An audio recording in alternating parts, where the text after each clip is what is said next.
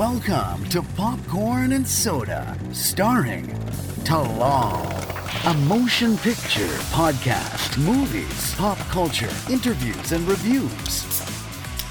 Popcorn and Soda is brought to you by BuyTalal.com. Visit at BuyTalal and at Popcorn and Soda Podcast on Instagram. Download and stream on Spotify, Apple Podcasts, and on all your podcast listening platforms. Please enjoy the show. Hello, everyone. I hope you're all having a wonderful day today. My name is Talal, and you are listening to the Popcorn and Soda Podcast, the show where we discuss all things movies, pop culture, and so much more. I want to thank each and every one of you for making me a small part of your day. On today's show, we are joined by a very special guest.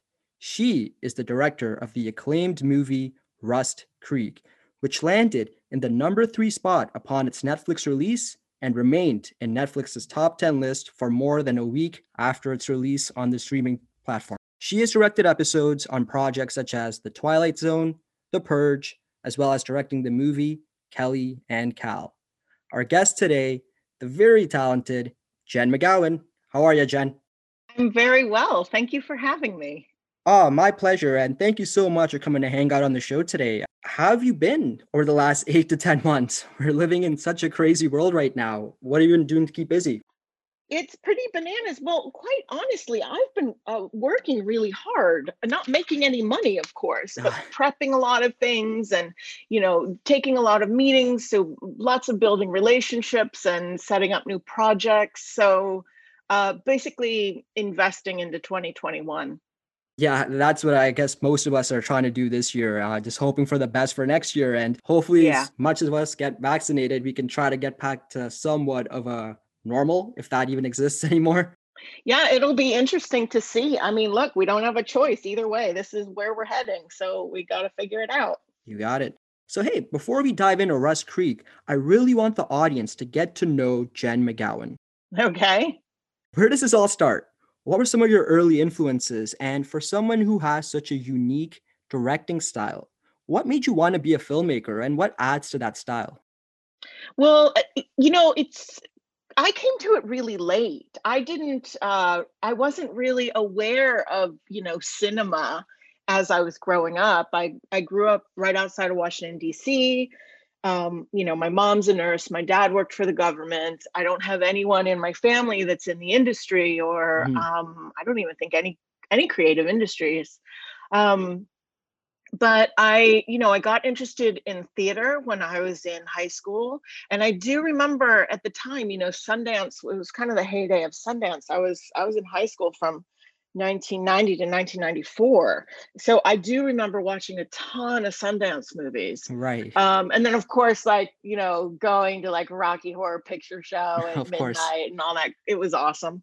Um, but it wasn't it wasn't on my radar as anything that had anything to do with me or that I could have anything to do with. I was just, you know, going about my life being a teenager and a consumer of content.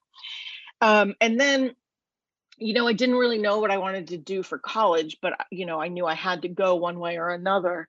So, and my grades weren't that great. So I, you know, I had I had been interested in theater and I enjoyed that. I was like, oh, I'm gonna I'm gonna audition, you know, for theater and see if I can end up somewhere cool. Um, and I very fortunately did. So there, I studied theater at the Atlantic Theater Company, um, which was David Mamet's theater company. And at the time, it, it was very early on in their, you know, in their history. So the 10 students and I in my class, we got to study on the main stage with all the all the professional actors. So that was great. Um, yeah and then when i got out i i you know i needed a job and i got a job as a receptionist at a commercial production company and that was where i really saw uh, any sort of media being made um, and it was super interesting to me um, and at the time you know I was, I was trying to build a little career as an actor and i didn't like the roles i was getting. They were boring and just supremely not interesting to me. Um, so I I did what a lot of uh, performers do is I decided to make my own material. um, it really it was out of boredom. Uh, it was out of I, I need to do something that i can get excited about. I'm, I'm not one to sit still. I will however much time i have it will always be filled um, and so i did a short film and that that was the next kind of big step in my trajectory um, because i loved it. I loved everything about it and from that moment forward i knew i was going to be a director. I just needed to figure out how to do it. Uh, and that you know the rest was kind of history so far in the making still yeah one thing that i realize and over my time of getting to connect with different creators is a lot of you guys have this very diy nature about you where it's like you mentioned yeah. it's it's hard to just sit still and it's hard to just accept things for what they may be you guys go out there and you make it happen one way or another whether it's borrowing cameras from a friend or crashing at a friend's place for a, location shoot. Uh, it's really admirable. And I, and I really think a lot of that DIY nature really translates into your directing style, which I'll definitely dive into a bit later. Would you say there's one specific piece of literature or movie or anything in the medium that really just opened your eyes to this whole new world of film? You know, and by the way, that perception about DIY is really interesting. I've not heard that before, and I think you're absolutely right about that. It, it's like this this uh, impulse. I don't want to be like all pretentious and be like an impulse to create, but it's like an impulse to not be bored. You know, agreed. It's like yep. boredom is death. Um, so it's really just about filling one's time with something that's interesting. Uh, you know, filling one, filling one's life with something that's interesting. Really, um, but I think about movies. You know, the first movies where I I think I understood them as cinema that really struck me as something that I loved um, was uh, Three Colors Blue and The Ice Storm. Okay, yeah. Those those really um, really stuck with me, and they still do. They're still you know in in the list of movies that I love. And transitioning over now to a movie like Rust Creek for the listeners listening in today, the synopsis is as follows Rust Creek follows an ordinary woman named Sawyer who, on her way to a job interview, takes a wrong turn that leaves her stranded deep in the frozen Kentucky woods while pursued by ruthless outlaws. Now, if that doesn't get the, the hair on the back of her neck to stand up, I don't know what will. I had a chance to watch this movie and I thoroughly, thoroughly enjoyed it. Yay! I'm so happy to hear oh, that. oh well, it's it's a great movie, and the way I would describe it is the love child of if the Blair Witch Project met Breaking Bad, it would be called Rust Creek. okay. I will take that. That's cool. I'll take it. It's it's got the best of both worlds, but stands on its own two feet. Oh, okay, great. That's uh, that's great. I love it. so hey, let's deep dive into this movie. What attracted you to this project, and what was your original thought about reading the script? Well, it's it's I think the thing that attracts all filmmakers to projects is the script. Um, the script was written by a, a woman named Julie Lipson. And uh, at the time, you know, I met with the producer and I saw, you know, it's the thing that I see in all scripts that I try to get made. One, it's a good movie. I can see a good movie mm-hmm. in it. Two, I can see something that I can bring to it. Um, and then three, for me on the greedy side, something that I'm going to be interested in doing. Um, that that's super important to me. There has to be a concept and there has to be a a task that keeps me interested for three years. When you're reading the script and you're getting exposure towards the producers and what the original vision is, what did you think right off the bat that you could bring to this movie? Well, I I knew I could bring um, authenticity in terms of the relationships, in terms of the performances. I understood um, the lead character in a way that I thought would be slightly unique, um, and I, I, think that's proved true. It's it's subtle, you know, um, but I think I think I can be felt in this film, and um, I was excited to do that. I was really excited by the challenge of some of the action elements in there as well because I hadn't gotten to do that before. And those are, you know, those are fun movies. Those are the movies I want to be making. Yeah. So this was also a cool career opportunity as well. Definitely. And as I mentioned earlier, you have this unique style about your directing and what you just you just summed it right up. The two things what I find really stood out to me besides the story itself is one, the performances of the cast, and two, the atmosphere that was created in these creepy woods, which is pretty much a central character of the movie itself. It really is. And, you know, I talked about that at length with the producer, uh, the DP, everyone, that the woods are their own character. And uh, just like every other character in the movie, it has its own arc and development. Definitely. And let's let's even deep dive in even further into this. The cast did such an amazing job inhabiting these versatile characters. And a lot of that we, we have to owe to you. And the way you direct is you love to focus from what i've seen is on strong characters and representation and especially not having the typical damsel in distress or just characters yeah. that are just hollow there's dense and they're 3d yeah. and like they really have a lot of character arc and story to them and why did you feel that in this movie and this project specifically, that was the way to really go? Well, two two things. One is I think that's my perspective on the world, so I am inclined to do that in all of the work that I do. Um, but secondly, I thought it was especially important in this genre and in this uh, location because there are lots of stereotypes and tropes that are really easy to fall back on, and that wasn't a movie I was interested in making. Yeah, for for sure. And just uh, as I mentioned earlier about the cast, uh, we have a great cast here with Hermione Corfield, Jay Paulson, Sean O'Bryan, Micah Hauptman, Daniel Hill. It's filled with just amazing, amazing actors and actresses. I'm very lucky to have gotten to work with them. They they all are wonderful and and what's you know they're all different and interesting in their own ways which i love. And yeah you know it was a dream. Once you cast them there's not much you have to do. Definitely. And they all brought so much different flavor to this movie. They all had their own little thing they brought in and it just adds to the central story, one thing that really stood out to me was Hermione's performance as Sawyer. And again, it's such a rich and dense character. It's not that damsel in distress that yeah. just gets lost in the woods. There's a lot of, without getting into spoilers, there's a lot of situations in this movie where she really rises to the challenge and shows her inner strength. Yeah, I mean, I wanted to see her using her brain. I, I just, I, when I watch movies, I, I want I don't need to relate to the decision, but I need to relate to the character's choice to make the decision. Hermione's screen presence, it's just it's just glares right out of the screen. She is such a talented actress. What was it like working with such an actress and especially for a role that's equally emotional as physical with some of the things that happen in this movie? Yeah, I mean, well, that was key to casting, and that was something that we were definitely looking for.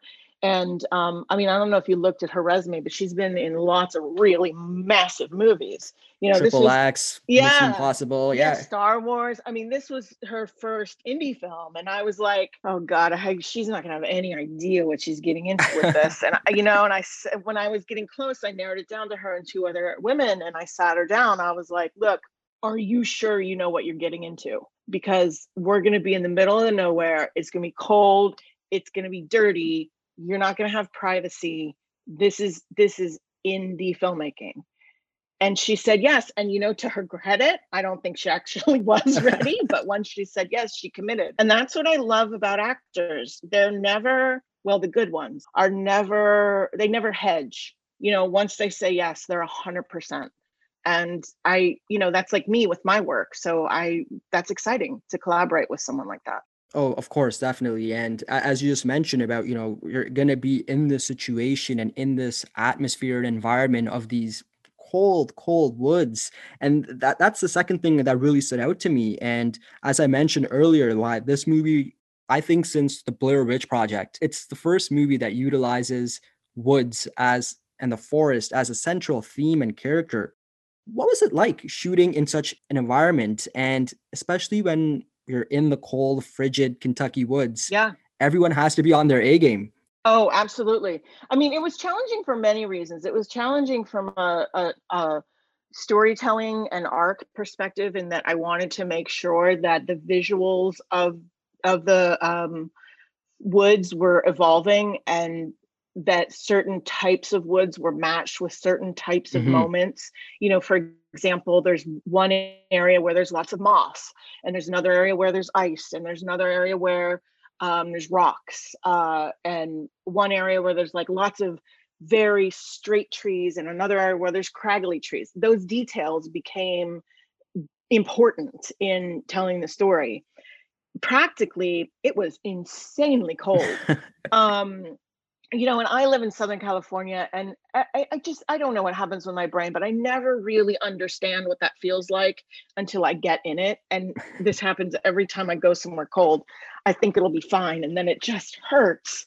Um, but you know, and we were like rappelling down locations, so th- there was no room on this shoot for anyone to be at all uh, fragile. It just there was no room for it. So oh, 100%. And yeah. I think, you know, if you communicate that to people clearly about what's going to happen and form their expectations in a way that they can accept it and, you know, you you march forward confidently, they will follow. Um but you know, we had technical problems too. Like it was so cold, the tape wouldn't work. I mean, you know, the gaffer's tape wouldn't work, and the batteries would die, and and and it wasn't just cold we had all sorts of weather issues. We had a hurricane we even had a tornado one day where we had to go down wow. to a basement you know and and you don't have extra time but we had to stop filming and put you know run everybody down to the basement. So it was pretty bananas but luckily uh, we managed to keep continuity through all of that which is is kind of a small miracle and I definitely agree with all of that, especially someone who lives in Canada. I can tell that you guys were generally cold, especially the actors and seeing some of the behind the scenes stuff. I know that look on some of the faces, and I know that's yeah, as however great of an actor or actresses they are, that's genuine, like just cold. Yeah, and those details are so important. And definitely, you, those things cannot be faked. I, I don't care how great an actor is little things like that can't be faked and you connected to it you saw it and you said that's real and that's important and i, I remember now uh, because of what you just said when we were in adr the actors were really struggling to get their voices back to what it was when they were so cold um, yeah. so it's it's it's small details like that that become very important especially in a sparse film like this it's not a really busy film so everything really matters so, how long was the shoot from start to finish, and what was the one biggest difficulty besides the elements that you thought that you know you guys encountered and were able to power through? Um, so we shot for 22 days over over five weeks, I think it was. We had a break. We shot between Thanksgiving and Christmas. Then we took a month off, and we went back for two days of pickups or something like that. I can't remember exactly, but it, it, ended up totaling 22 days. Okay. Um, I mean that that was the thing. Uh, schedule, which is connected to budget. Um, you know, it was this film was made for under a million dollars. So that that's the challenge. well, transitioning into Netflix and the world of streaming. As I mentioned earlier, it debuted in the number three spot and stayed in the top 10 in the first week. And even after that, it is such a massive accomplishment, yeah. especially for an independent it's film. Insane. What was your reaction seeing that? Uh, you know, I mean, honestly, kind of shocked because especially during this time like i don't what does that mean like i don't does it ha- you know like it doesn't have any consequence really does it maybe i don't know i mean i'm getting some cooler meetings because of it the thing that makes me really happy is i make movies for audiences and that told me that audiences were number one, seeing it, mm-hmm. and number two, enjoying it. That's kind of all I want. Of course. And especially like we're talking about Netflix here, it's the largest streaming platform in a year where so many of us are forced to, you know, be indoors and whether it's yeah bonding with the family or watching more TV or more films. Number three is a huge yeah. accomplishment. Why do you think that streaming is such a game changer for independent movies as well as independent filmmakers? Yeah, I mean, it really is. Look, this film is a perfect example. If we did not have streaming, nobody would have ever heard of it.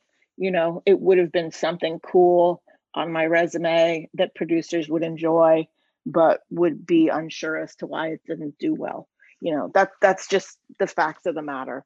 With streaming it opens up a whole new world and uh, you know it's because it's an entirely different financial model. They have you know they have to feed lots of small little beasts rather than one ginormous world. Mm-hmm. you know they're not trying to make one piece of content for four quadrants in all nations. They're making lots of different pieces of content for lots of different um, demographics. And you know that's good and bad. I i think it's good because what it does is it allows lots of different unique voices yeah. that would not be able to emerge because they didn't hit that four quadrant you know windfall.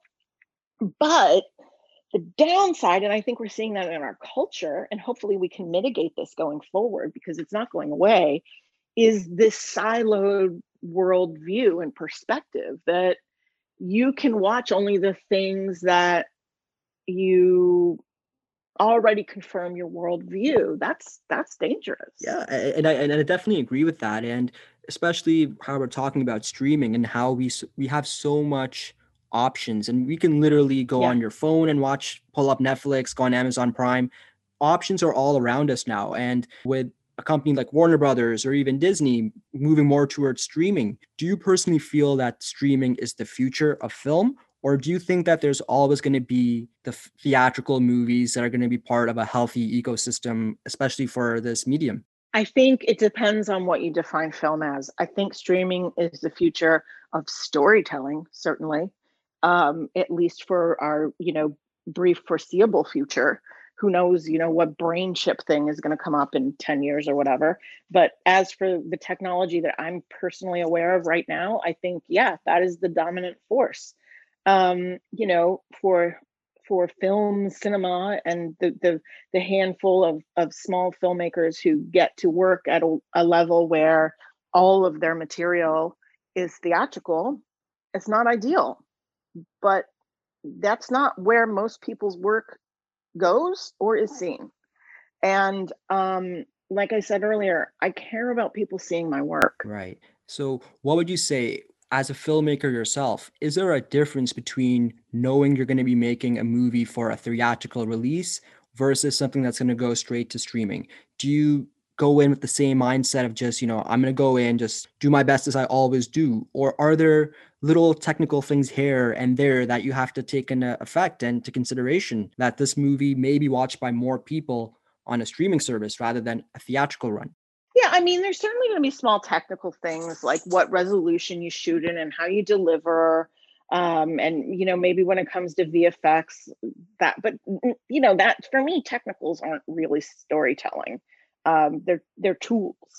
Um, as for the the storytelling of it, I mean, I, I don't think it does make a big difference. I, I will say that, you know, with sound, it drives me bananas that mixes are so different from from, you know, um, I guess TV to phone to whatever, you know, like that right, that, right, that lack of control yeah. there is is very upsetting because you really do um, you know, all of those sounds in a film are deliberate to you know the decibel level.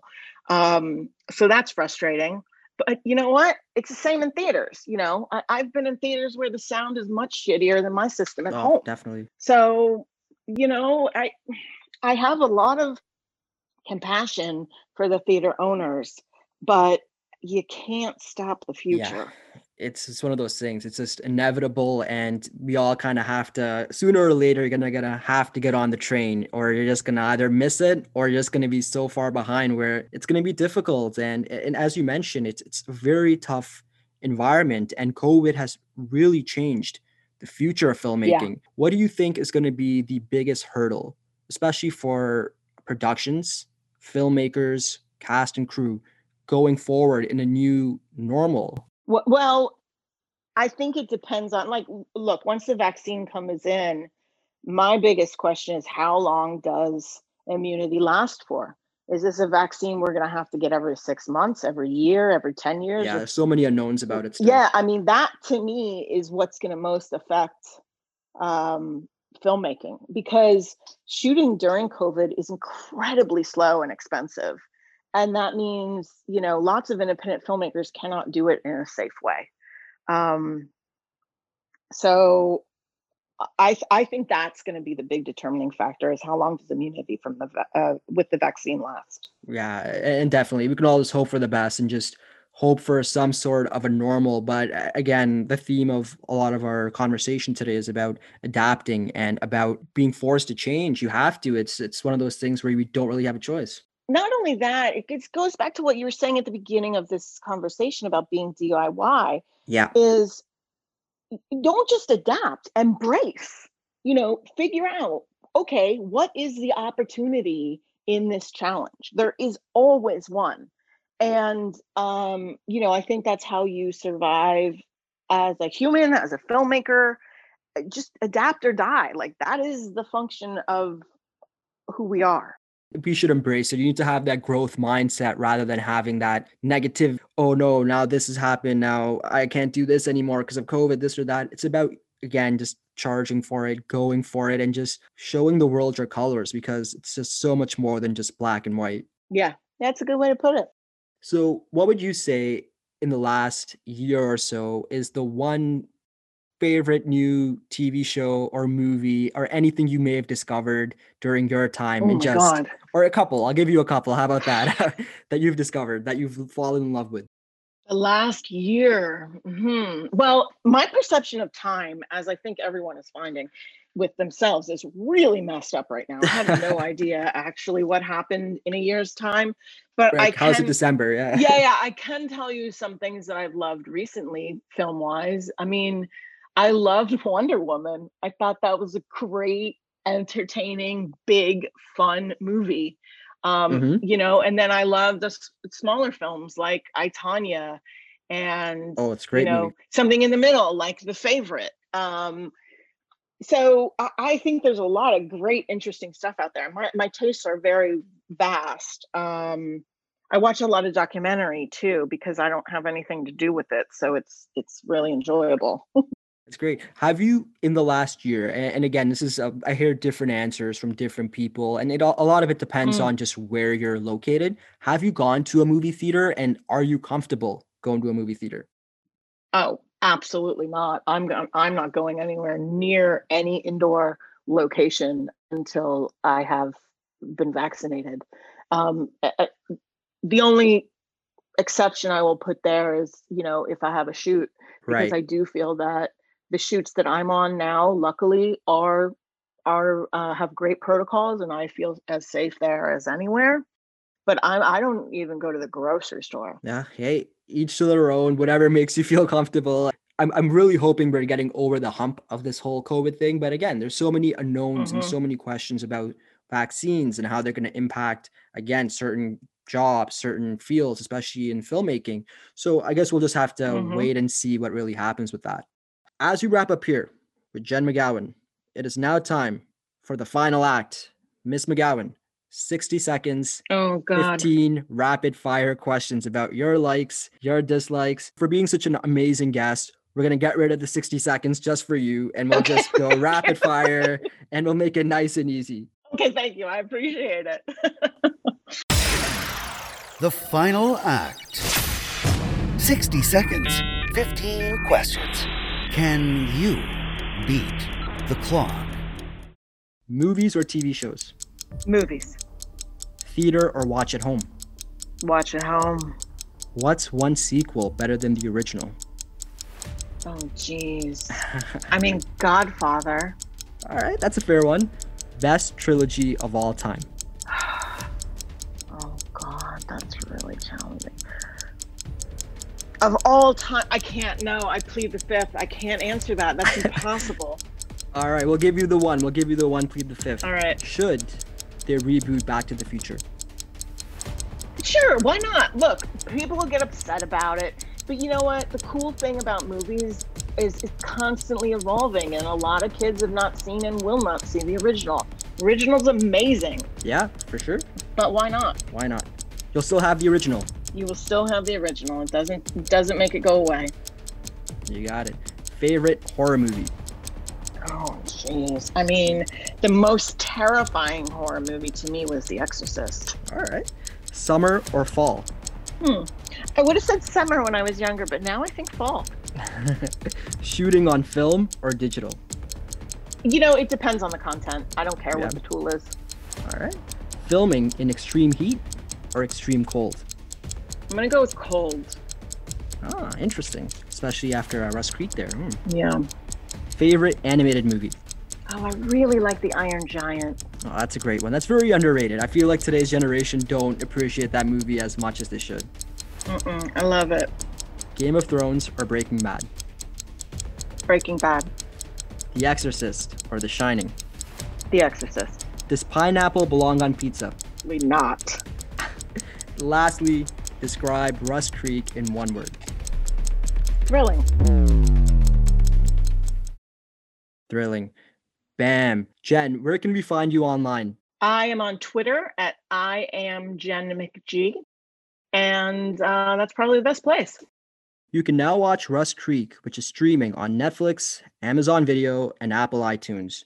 Jen, thank you so much for being a guest on the show today. And thank you for bringing so many strong and memorable characters to the big screen. I truly look forward to seeing what's in the future for Jen McGowan. Thank you for having me. It was really fun. Thank you for listening. Please remember to subscribe for new episodes streaming weekly. Follow the show at Popcorn and Soda Podcast on Instagram to keep up with movie news and behind the scenes exclusives. We'll see you next time at the movie. Ahem. On the show.